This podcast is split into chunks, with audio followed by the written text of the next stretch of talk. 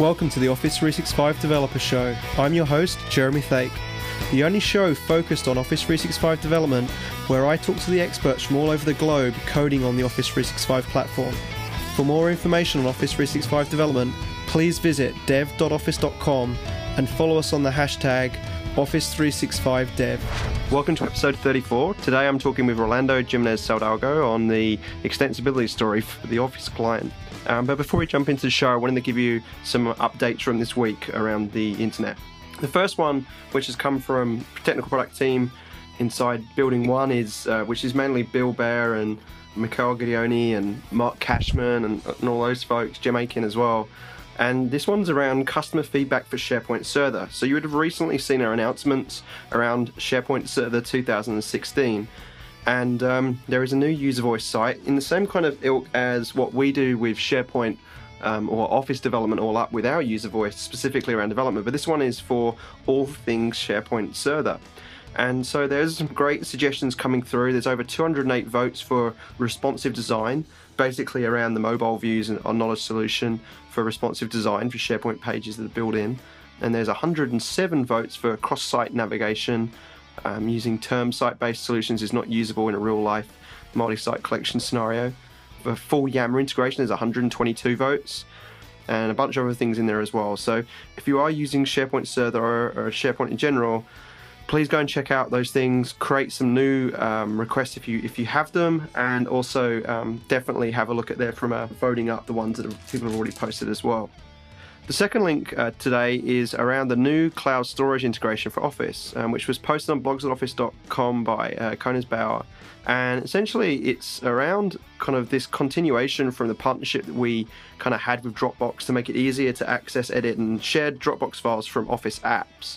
Um, and what we've done is we've allowed this file picker notion inside the iPad and the iPhone, and also with Office Online for viewing and editing documents um, from other cloud storage integration partners.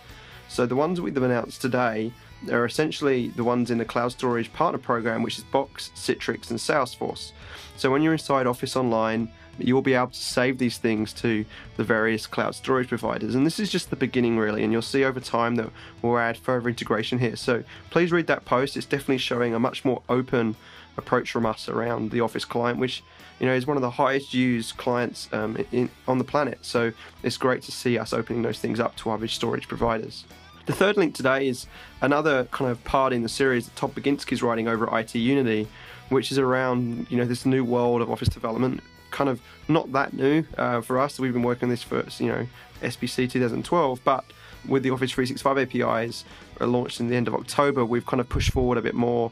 And Todd does a great job of highlighting the property inspector sample that he helped us build, which has the My App capability and the iPad and Android and Cordova and Xamarin type mobile apps, um, and how that's using the Office 365 APIs and pulling from workflow and pulling from Exchange Online, mail calendar contacts, and also from OneDrive files. So um, it's a great write up around a lot of the decisions that we made during the process of building that sample for the um, the kickoff session at TechEd Europe. And then another one on IT Unity by Dan Wahlin is about integrating AngularJS with Active Directory services with Office 365. But this is part five, so this is something he's been going on for a long time about kind of connecting over to various different services in Office 365 APIs using Angular. Some great code samples there. There's some good kind of flow diagrams to explain what's going on in, in that code sample that he's published on our, our GitHub repo. So definitely go and check that out. Dan's very highly respected in the kind of Angular mm, development community in general, really. Um, and it's a good write up there to get an understanding of how Azure Active Directory and OWIN works with the expense manager sample that he shipped in our repo on Office Dev. And then lastly, Jason Johnston has done a great post around the Office 365 APIs. Interesting, he's using Markdown in, um, in an Office 365 tutorial repo in his GitHub repo. And it's about getting started with Outlook Mail API and Ruby on Rails. So if you've done any Ruby work before, um, this is now kind of the definitive guide of how to use Ruby and call the Office 365 APIs. Um, he's built an auth helper there, which helps to kind of wrap all of that up and then he shows actually calling through to the mail APIs, calling a REST call there to do a bunch of things and um, log off to help with troubleshooting and just get kind of messages from your inbox. I know Jason's going to keep revving on this, so I'm really excited to see the interest around Ruby within the ecosystem as we go forward.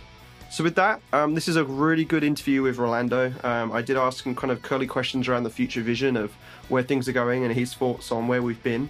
And um, I hope you enjoy the show. Again, the Yammer group's wide open. It's a little bit quiet, guys. So I'd love any kind of feedback there from people on what they'd like to hear around Office 365 development. I've just literally got back yesterday from Amsterdam and South Africa, where I went to the Office 365 summits, which are free events. There is one coming up at the end of March in Sydney, in Australia, um, which I'll be attending as well. They're very highly attended events. We have some awesome speakers coming to that event. And um, we have some great content there for developer, but other areas as well. So if you are interested in coming down, please go and register on uh, the Summit website, summit.office365.com. And uh, I'd love to see you there in person. I learned a lot from talking to people last week around where they are in the kind of journey of development with Office 365 and SharePoint Server and Exchange Server and, and what they want to see from us in the future. So um, I'd like to keep that conversation going in the Yammer group. And if you've got any questions, feel free to jump in on that Yammer group, which is in the show notes and um, we can go from there. Have a good week, everybody, and um, we'll see you next week. Okay, so I'm here with Rolando today. We're uh, going to talk a lot about apps for Office, specifically around Office 365 development. So, um, welcome to the show, Rolando. Thank you, Jeremy. So um, we were just like sitting in your office. I think the office tells a lot about someone in terms of Microsoft, and so you know you always look for the windowsill to see where the crystals are at. So there's a few big crystals over there. So h- how long have you worked in Microsoft, and how long have you worked in the Office team? That's right. So we're just talking about this, and I just realized the amount of time that I spent in the office organization. So it's been nine years already that I've been with the office team. Wow. Uh, I joined Microsoft uh, 12 years ago, a little bit over 12 years. So four years uh, before Office, I was working in the uh, Dynamics. That was the name at that time. Now it's uh, Axapta Great Plains some of the products I work with, but always on the developer side. So always working on the developer tooling for Dynamics, for SharePoint when I joined Office, and now for the Office clients. Right. Okay. So you've got like a Pro Plus. 2010 box over there, so you got some signatures on that. So you were part of that shipping with the dev story on that. That's too. exactly uh, the 2010 release was the one that uh, I first contributed with the client uh, developer platform, and then from there uh, 2013 and now going forward.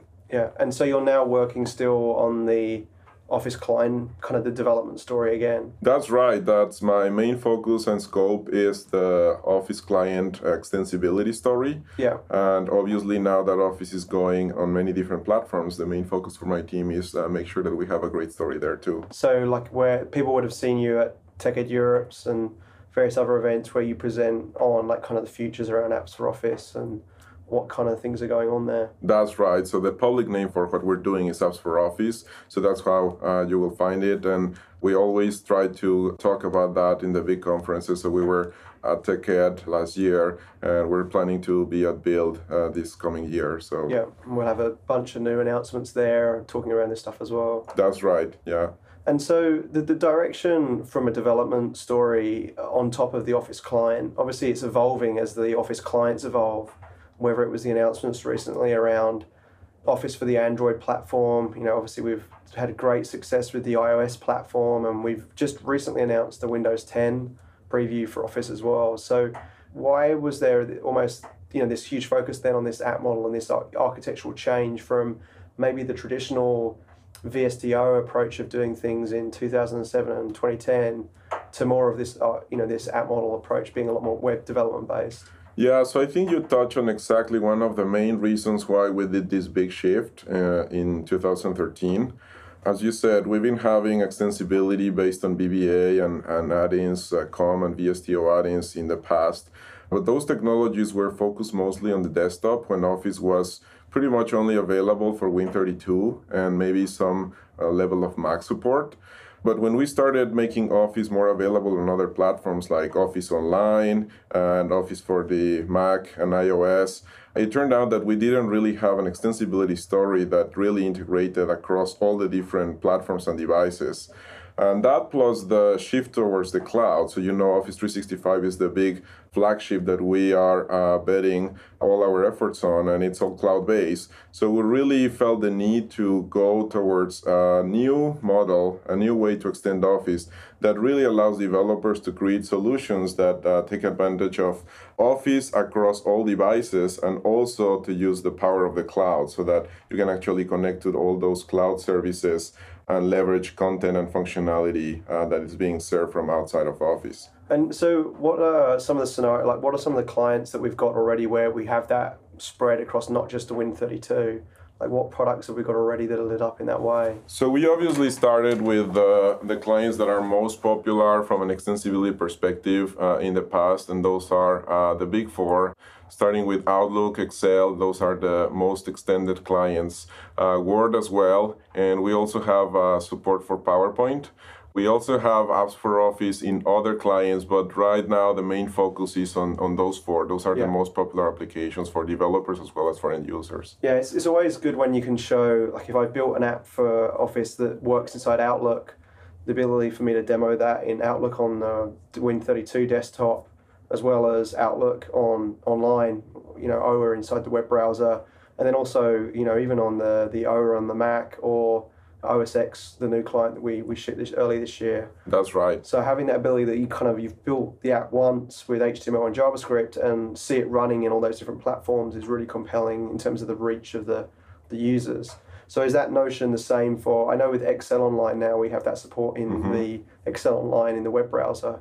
So that's the idea, right? That we just roll that out across all of them. That's exactly uh, the main focus for my team right now. Uh, is we want to make sure that uh, that write once and work everywhere promise for uh, what developers write, it's achieved. So right now, as you said, Outlook is already there for most of the clients. We have Outlook Online, Outlook uh, Win32 Desktop, Outlook Mac. Uh, we're working on the iOS version as well. Some of the other clients are still a little bit behind, but the ones that are catching up is Excel, for example. We have Excel desktop support as well as Excel Online. And we're working also on the iOS, uh, so that should come pretty soon.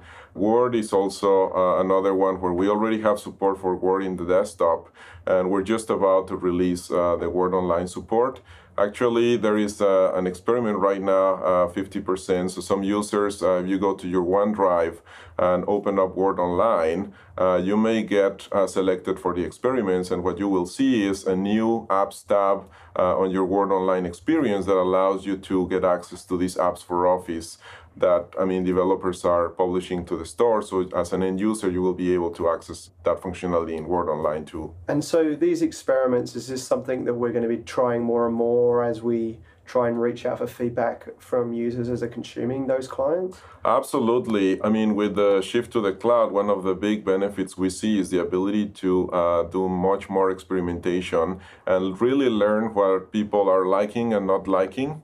So, in terms of uh, rolling out uh, new features, we are definitely going to uh, rely much more on experimentation before we do final releases, right. Uh, both for end users as well as developers. We're also trying uh, to explore ways in which we can experiment with uh, new APIs. As we thought about new APIs, we want to first experiment, make sure that the API is what the developers need, what the developers want, before we actually release the final version of that API. Right. And so eh, when they go to the apps tab, is there like a, a way that they're notified that it's there? Like, is it obvious to the user that they're part of that experiment? And when they click on it, like, what apps are they seeing in there? Is it certain you've we've picked apps, or how, how does that work? Yeah, that particular experiment is not necessarily uh, kind of an in your face experiment. It's yeah. more of like you will notice uh, because I mean it's a new tab. Some users may may not realize it's there, but yeah. uh, for the users that realize it's there, we expect it's prominent enough so that there will be a big uh, percentage of users that will notice it. So when you click on it, what you will see is an entry point to the App Store uh, that allows you to browse the inventory of apps created by third party developers, as well as some initial uh, apps that we kind of seeded uh, to give a users a sense of what type of functionality. So initially, we'll have a small subset of kind of pre installed apps that will show up on that experience. But the idea is that users in the future can go to the store and acquire more. And when we think about that experience across the different clients, one thing when we showed it at TechEd Europe with the Excel app for the iPad uh, version of Office was that it's not a complete clone of what the experience is on the Office on the desktop. And so, what's the philosophy there? Like, how are you take, tackling that kind of the user interaction across those different platforms where the UX is very different? That's a great question. That's something that uh, we continually discuss, and we want to reach a balance between uh, making sure that we're still inside the office uh, look and feel, but at the same time, Office itself uh, is optimized for the different platforms. So if you use Office on the Win32 desktop, you will see that there are certain uh, UI elements like the ribbon that fit really well for mouse and, and keyboard. Uh, but if you use the, the new Office for Android or the Office for iPad, you will realize that some of those elements are different. And that obviously has an impact on the extensibility story as well. So our approach is um, one, make sure that we abstract as much as possible from the developer where we can the differences between uh, form factors. So, for example, in the case of APIs, we want to completely abstract you away from the fact that you may be running on one place or the other, as long as the API has the same behavior, and we can guarantee that. The UI is a little bit more nuanced because uh, obviously your app will have some UI that will need to adapt to the desktop UI or to the iOS UI. Yeah. So for that, uh, we are really betting on one, some of the kind of industry de facto standards like frameworks like Bootstrap that give you a theming that allow to allow you to easily create an app that adapts to uh, different sizes and form factors and and create some responsive UI. But we also want to provide some guidance and potentially some actual kind of CSS libraries that help you to adapt the UI of your app to the look and feel of Office in the particular platform. Yeah. So, but this is a topic that we continue to discuss internally, and we we haven't uh, really finished uh, the thinking on this area. So we, we should expect to continue evolving the thinking and and the goal is to really make it as easy as possible for developers to really create apps that look great in all the different form factors, even uh, when the platforms are kind of different looking. Yeah, and I know you're working with a lot of the people in our preview program around that stuff as well, like the different ISVs and enterprise devs to kind of get their feedback, which is great. And obviously, there's a lot of that going on on User Voice as well, where people are uh, I saw on the other day it was around the, some of the Office JS hooks of what you can actually get at from your app that's living within Word or within Excel, um, and it's great to see that kind of coming in for an official channel of user voice and you guys kind of responding to that and getting that on your backlog. So um, it's good to see that that evolution's happening and you guys are really really listening. That's right. Like yeah, within the team we are trying to make as much as possible a big priority for us to follow uh, what we learn uh, from partners and customers in the preview programs. And that is a channel that we are definitely uh, taking advantage of. And the other one, which is a broader, is the user voice. So, I mean, we look at the user voice, we uh, definitely take input from there, and that helps immensely in terms of prioritizing what's in our backlog. So, you know, it really is as simple with from a, how to get started with having that XML file that you either uh, submit to the store or you register kind of side loaded into the app catalogs to make them appear inside the kind of the, the experience for users. Or obviously with Visual Studio F5ing in and Visual Studio is doing all those hooks into the debugging of either the web browser or the, the desktop clients that are running on that dev machine. But once you've kind of the XML is just pointing to the web server where your code's running, essentially it's HTML and JavaScript. Can you tell us a little bit about Office JS and some maybe by using examples, what what's actually the capabilities you get um, of essentially your iframing a web page, but what can I do to interact with the document or the, the client is living in? Yeah, that is right. I think you touch on a couple of additional points that are kind of the uh, what we think is the value prop for the new model or the new platform. So we at the beginning of this talk we talk about being multi-platform, multi-device. You create the solution once, it works everywhere. But the other two benefits that we see on this platform is uh, first, as you said, this is all based on web standards now. So we want to, as much as possible, avoid the need for uh, people or developers to learn uh, Office specific things. So what we have done is we bet on the web as to be the, the development platform. So what you really do is you create a, a web page, as you said. The only difference uh, between web page and an app for Office is that in addition to building your web page with HTML and all the third party libraries that uh, you would like to include uh, for your UI and your business logic, is that you create this XML manifest that you describe. And that XML manifest is a really lightweight uh, description of how the app integrates into the host applications, Word, Excel, PowerPoint, etc.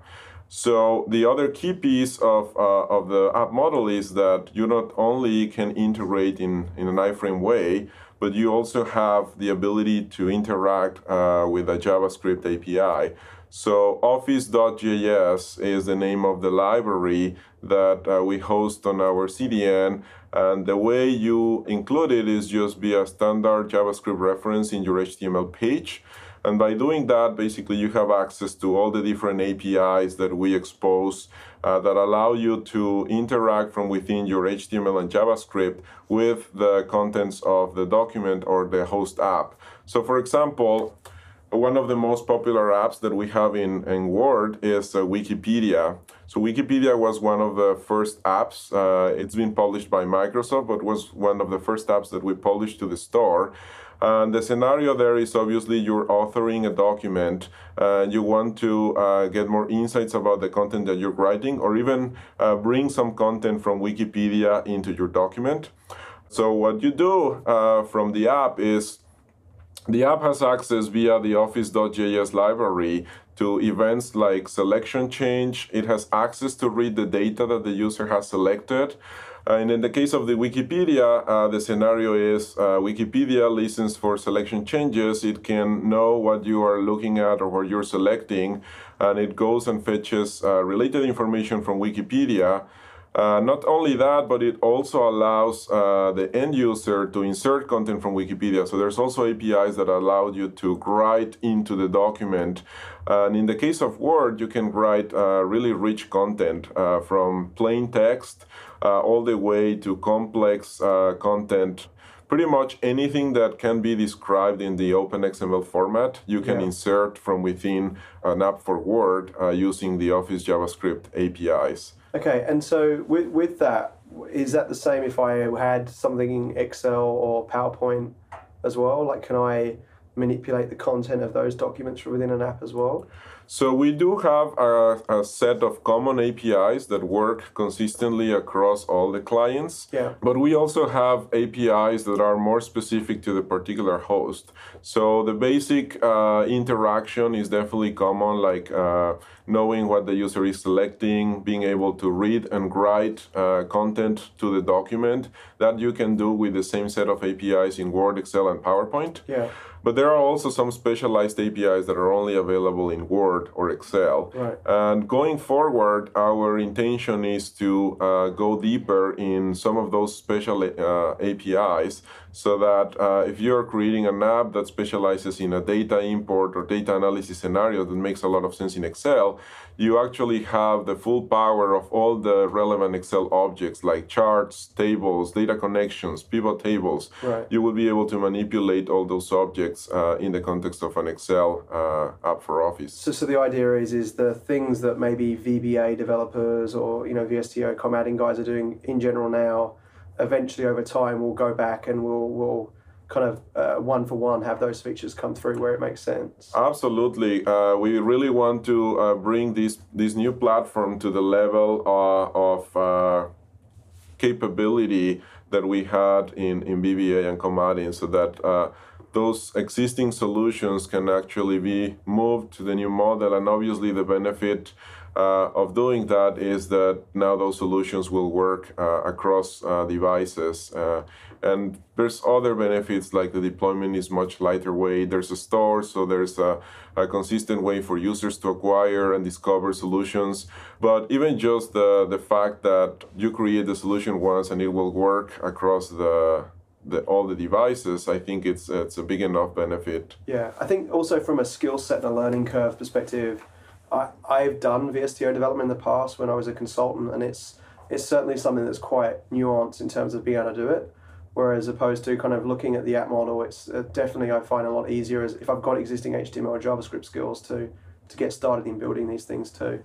That's right. Yeah, we, this time around, we're really trying to cater to the web developer, which we know there's uh, millions and millions of uh, people that know how to do web development. So it's relatively easy to find talent that can do that, and that was really our goal. Yeah. Uh, meet developers uh, where they are as opposed to make developers learn a, new, a completely new technology right uh, so that's that's one of the reasons behind betting on the on the web for these and what's funny with the wikipedia one we actually have that code sample um, which i think it's the typescript sample if you go to dev.office.com and the resources at the top in the in the top navigation and select code samples you can actually search for the wikipedia one and that's all sitting there in github that people can pull down and there's a similar one for Excel called the People Graph, which is allowing you to read and write from Excel cells, and and uh, it's kind of a, a, a, nice chart that's been built there. So there's there's lots of example samples. That what I recommend doing on the code samples page is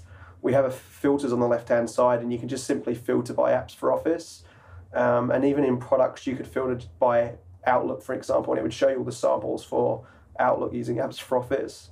So that's one thing if you are trying to learn. There's a lot of samples that, uh, as uh, Rolando, I'm, I'm currently sitting on his sofa and it has embossed in it or stitched in actually. It's very flash.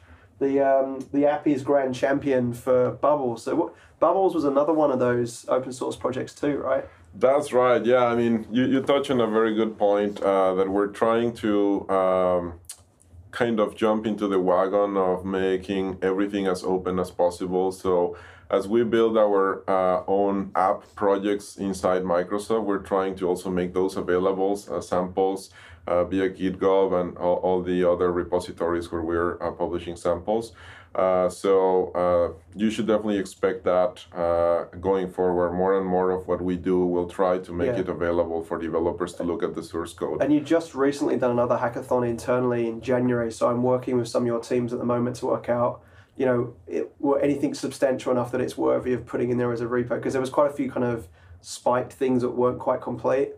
Um, so it's like that balance of well, it's not really solid enough to ship, but there are definitely a few that are, are really compelling to show. Yeah, that's right. So, so yeah, I mean, every time we have an opportunity to uh, make something a sample that can be valuable for people to look at and learn how to do things, we're trying to take uh, that opportunity. So yeah. uh, definitely something that we expect uh, would be well received uh, with the community. And then I guess the other thing to note as we're talking about VSTO development, VBA development, COM add-in development, you know, we've made a very strong statement there that we will support those in the Win32 versions of Office uh, in the next major version of Office that we ship. Um, so you know, if you are at, do you, if you do have existing applications that you've built inside of those products, they will work in the next version of Office as well.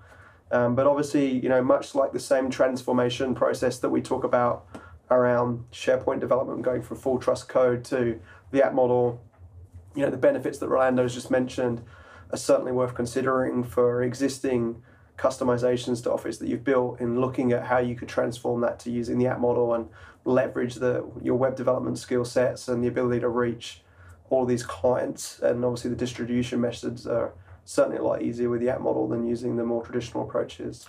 Yeah, that is right, and it's also a very good point. Uh, we are very aware that uh, there's still very big ecosystem and strong community uh, building solutions on the existing technologies like VBA and, and COM add-in. So we have no intention to go away from those uh, in the near future. I mean, eventually we expect the, the new app model will be as compelling as the as the existing uh, technology in terms of capabilities and deep integration into the clients that people will actually prefer to build those solutions because of the benefits of multi-platform web standards and all those but uh, for the time being, I mean, we, we still feel that uh, VBA and COM add-ins are very strong technologies. So for people that uh, really focus on desktop or uh, on older versions of the clients where the apps for Office are not supported, we'll definitely continue to support that community. Yeah, it's been funny sometimes, and again, I've not been a Microsoft a year yet, nearly. Um, but it, there's this impression that we have this infinite army of engineers that if we made the decision, okay, we need to get support for apps in iOS and Android and Windows 10 and whatever else we're going to target, that it, overnight it can happen. And I think that we've maybe shielded that from the public a little bit in the past where we had the three year cycles of releasing things. Um, and now we're going to this kind of more regular cycle. It's showing the fact that we are shipping as we get things complete rather than kind of waiting to get coverage across everything and pushing the big release button. So, I mean, that, how do you find that challenge internally? Like, is that like do priorities change a lot when you when you feel like you've made a decision that maybe this product on this host is priority, and then suddenly things change for various reasons? That's right. I, I think I haven't thought about that perspective, but uh, you mentioned the fact that uh, being more agile and not having these uh, long cycles makes it more evident that, yeah, we have limited resources and we release incrementally. We no longer have these uh, really long cumulative uh, releases. So, definitely, we, um, we have limitations like any other software project and we're trying to make the right prioritization decisions to focus on the most important stuff first. But uh, we're also trying to take advantage of releasing in an agile cadence to be able to, as we talked at the beginning, do more experimentation before, yeah. before we actually release. We may even release uh, more partial or things earlier in preview mode so that we can get feedback and then also prioritize accordingly. So there's definitely uh, going to be potentially a sense that uh, maybe we're not releasing as big of releases as we used before because I mean we're definitely not taking uh, those longer cycles anymore. But uh, what I would expect is that there will be much more frequent releases, and uh, I see that being beneficial because uh, it gives us a much closer feedback loop uh, instead of having to wait three years to right. learn what the community thinks about the release, we're going to be uh, releasing every quarter or every six months, and we're we're going to react to to uh, how the people uh, receive those. Yeah, I think often, and I've, you've been in the process for a long time, but when I was an MVP, kind of by the time we got certain builds to be able to play with ourselves you guys had pretty much baked the product, so there was very little time for them, you guys, to react before the release to any of the feedback that we would give. Whereas now, with the, the way that you can release things into preview, into various different environments we have for the preview program, it means that you can almost immediately get us playing with things once you once you've shipped them in your own environment. So the, the feedback loop, working with the people in the preview programs, are really exciting there. That is very true, and obviously the cloud makes that uh, super easy. So yeah. you will probably also see us uh, releasing uh, new features and new capabilities potentially on the online clients first, yeah. because that is a release vehicle that allows us to relatively easily and fast uh, get feedback, react, and iterate, and then retrofit into the other platforms uh, as appropriate. Yeah, and um, so Richard, we do these weekly updates at the beginning of each show where I, I highlight you know people who've been blogging around particular topics. And um, I actually asked Richard diZerega to write this for us because it kept coming up as a question, which was if I'm hosting uh, an app in any of those particular clients, how do I connect back through to other services? And so the most common scenario we get asked is, well, I want to be able to take a, an attachment from Outlook, because obviously I can use Office.js to get at that, but then I want to be able to save that back into SharePoint somewhere. And there are ISVs out there that have already done this. Uh, harmon.ie is, is one example of that, but there are others in there too that do similar things. Um, Insights obviously saves the document back into Salesforce, and there's very other consumption there. But there's a few different approaches to um, handling authentication to other services. Um, and so I'll put Richard's post in there. But I just wondered is there any advances there that you, you can share around if I'm authenticated? Into Office 365 that we can then call into those services without maybe the auth prompts that we get right now uh, around those you know those flows. Yeah, that's right. I think this is one of the areas that we want to make as seamless as possible. Today, as you mentioned, it is definitely possible to build an app that uh, integrates into Excel uh, or Outlook and at the same time uh, uses our services APIs to uh, read or write data into uh, SharePoint or Exchange uh, or any of the backends that uh, have APIs out there. Uh, however, it's not as easy as we would like to. You mentioned some of the challenges capturing credentials, authorizing the app. Those are some things that are a little bit involved today in terms of the coding that you need to do. We definitely see that as an area where we need to make it super easy. So the long-term direction is uh, we're going to bet on Office 365 and Azure AD as the mechanisms for uh, authenticating and authorizing apps. Yeah. So going forward, we expect to have a convergence towards uh, all the apps that you can create, regardless of whether it's uh, extending SharePoint or extending Excel on the client. They will have a common way to identify themselves towards uh, Azure Active Directory, which will be the central way in which we manage app identity and user identity. And the goal obviously is uh, that in Office, as you sign in with your either Org ID or your Microsoft account credentials from a personal perspective, you will be able to, as an app developer, to get access to that user context and also uh, have a unique registration of your app with our uh, central Office 365 app registry, which is based on Azure AD, so that from your app code you can talk from within an app for Excel freely to SharePoint. Today, you need to do a little bit of manual uh, coordination. Yeah. You need to go register the app in Azure AD, uh, get your client ID, and then use that in, in your app for Office. But going forward, uh, we want to uh, unify those two models. So yeah. Uh, the expectation is that uh, we will start seeing more unification on that front. And obviously, it will be around Office 365 and Azure AD as the identity provider. What's really neat there for anyone who was listening to Rob Howard's show that we did a few weeks ago, where we talked about right now, it's the APIs really are the mail, calendar, contacts, and files and uh, sites is in SharePoint.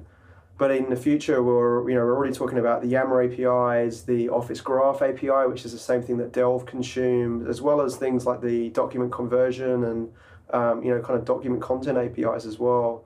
Um, and then in the future, you know, further down the track, things like the Skype API. And so the ability to call those APIs from within your app that's running inside those Office clients is, is a really compelling kind of streamlined way of keeping that user's context across those other services that you can leverage. But also, if a third party vendor is integrated with it as well, you can call off to those guys too. So um, I'm really excited to see, uh, you know, what happens in this world as people come up with really cool ideas of I mean, it's like going back 10 years when people were talking about mashups. I remember it was the thing, was it Popfly that Microsoft research Popfly, built? yes. Uh, where it was all about kind of like connecting all these services together and making relevance of it. I think, you know, the, all these API service layers that we're going to have is going to really start to prove that, you know, there's information in there that once it's joined together can be really compelling, especially in context of if I'm working in Outlook or Excel or PowerPoint or Word we definitely see that as a really powerful model going forward. In my mind, the way I see it is that Office, from an end user perspective, when it was initially released uh, back in the 90s, was really successful because it was the concept of a suite, right? Like yeah. you have all these functions available to you as an end user. Uh, but from a developer perspective, we haven't really done a great job in making uh, Office feel like a suite that the developer can really assume that okay uh, if my customer has office that means they have exchange they have excel. So i can create a solution that takes advantage of all the office products.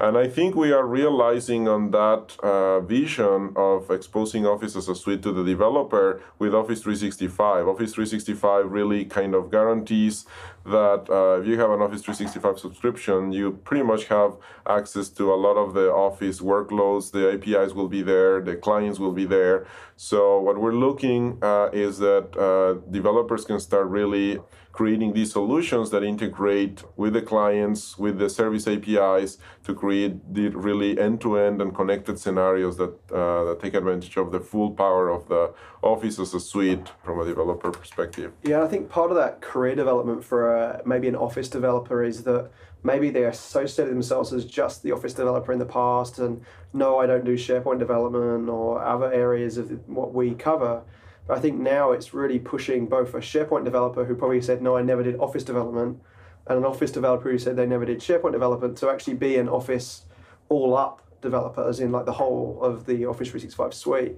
And I think because the app models are the same architecture and the same approaches, we'll see a lot more of that cross pollination and maybe the identity changes of uh, from a career perspective and we're already seeing it out there in the industry but it'd be exciting to see how that this evolves as we add those different services into this story as well that's something that we, we really expect to see i mean one of the uh, reasons also for the unification is precisely that like before as you mentioned a developer uh, that did sharepoint uh, may have a very different skill set and expertise compared to a developer that did Office Client. It were completely different technologies. On one side, it was full trust uh, server side code in C sharp. On the other side, would be either VBA or maybe uh, COM add-ins, uh, potentially also with C sharp, but with a different set of uh, technology and restrictions. With the new model, those barriers are being broken uh, more and more. So now uh, the way you develop for SharePoint and the way you develop for Office clients is, is pretty much exactly the same. You create a web application using HTML, JavaScript with uh, optional server side code in the language of your choice. And then you project and integrate that application uh, with extensions that allow you to project UI, custom UI elements into uh, SharePoint, the Office clients. And then you also have the service APIs uh, that you can use to programmatically access uh, the content and services on the backend. And that is true regardless of whether you want to integrate with Excel, SharePoint, Exchange, Skype, so uh, we we really hope this model would, uh, as you said, create this new identity of uh, the Office developer as someone that really can uh, create a solution that spans all the different workloads. In contrast with what we had before, that you really uh, found this uh, kind of expertise spots and niches where uh, you really became an expert in SharePoint, but maybe not so much for uh, client development or vice versa. Yeah, yeah, that's cool. Well, look, I really appreciate your time. I, am hoping, and I, I, guarantee that the guys on the other end of this podcast are, have got a lot out of this. So thank you again, and uh, we'll definitely get you on the show nearer the uh, announcements for kind of the build and the ignite, where we can talk a little bit more. We'll publish them after the event and talk a little bit more in detail about what we've announced there as well. So a big thank you and keep doing what you're doing. I love seeing all of the, the store apps that keep popping up, showing off all this stuff. So it's uh, exciting times. Absolutely. We're really excited too. And there's uh, tons of new stuff coming up. So uh, we'll keep talking to talk about those. Great. Thanks very much, Rolando. All right. Thank you, Jeremy. Thanks again for listening. Make sure you check out dev.office.com for all of your Office 365 developer needs. All the links from the show are in the blog post on blogs.office.com whack-dev, where you can find the latest news about Office 365. If you have any ideas for new shows or questions for us, please join us in our Yammer group in the Office 365 Technical Network. Have a great week, guys, and keep coding on Office 365.